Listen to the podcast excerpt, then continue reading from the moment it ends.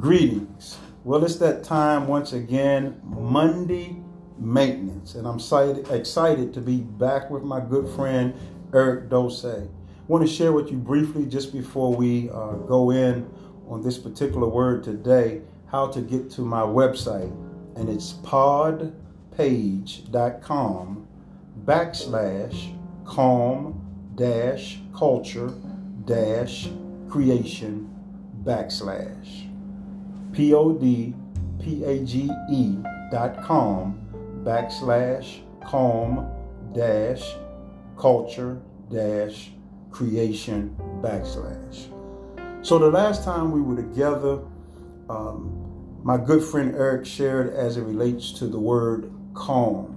Today we're going to look at culture and i'm going to ask him three similar questions the first question eric is what comes to mind when you hear the word culture So when I think of culture, you know, living in the United States, I think of uh, food that's not maybe uh, ethnically or um, geographically known in this in this country. Like like you know, I think of like Mexican food, or but I would also imagine like Asian style um, clothes maybe a different language, like an African dialect or something like that. You know, whatever's different that maybe unites people in a culinary sense, uh, language, maybe history, uh, style of dress, just you know something that um, uh, has to do with with people belonging to one another, sharing um, different kinds of expressions than than I do. Okay. So again, as we're attaching it to people, um, and how how do you, if you will, create a particular culture? Yeah, so I think um, cultures are really about shared values. Um, Okay. the most important thing would be, you know, uh, persons who who kind of uh, are from the same general area, or at least have roots. Uh, they have a kind of uh, historical beginning somewhere, um, uh, even if they're not in that place. So, for example, like I said, you know, before, uh, you know, my my family of origin is is, is rooted in Haiti, Mm-hmm. and so uh, you know there's certain foods that are that are typical amongst Haitians, a certain way of thinking about family that's typical amongst Haitians. Um, you know, different uh, particular view of education and and uh, a way that we view religion.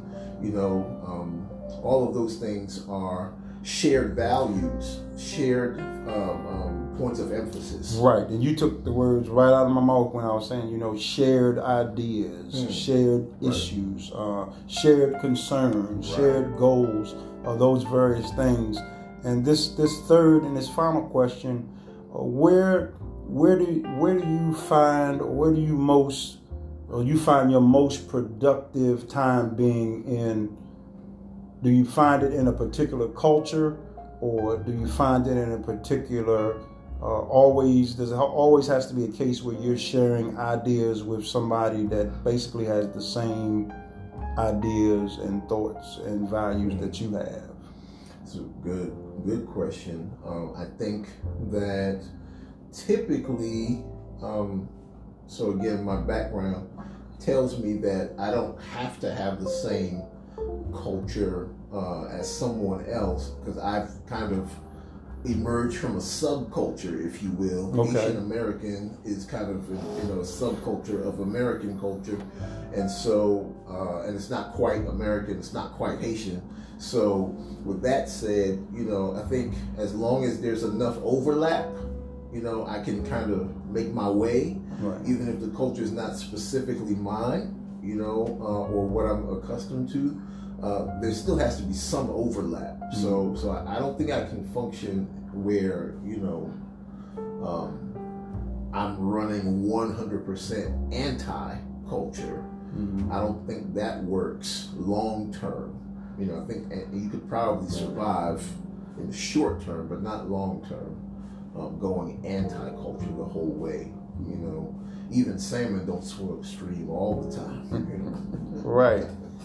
So this is just bonus here. That was the third, but in relation to culture and say a particular, uh, what we're talking about, um, you know, a particular um, people or particular um, somebody having a particular background.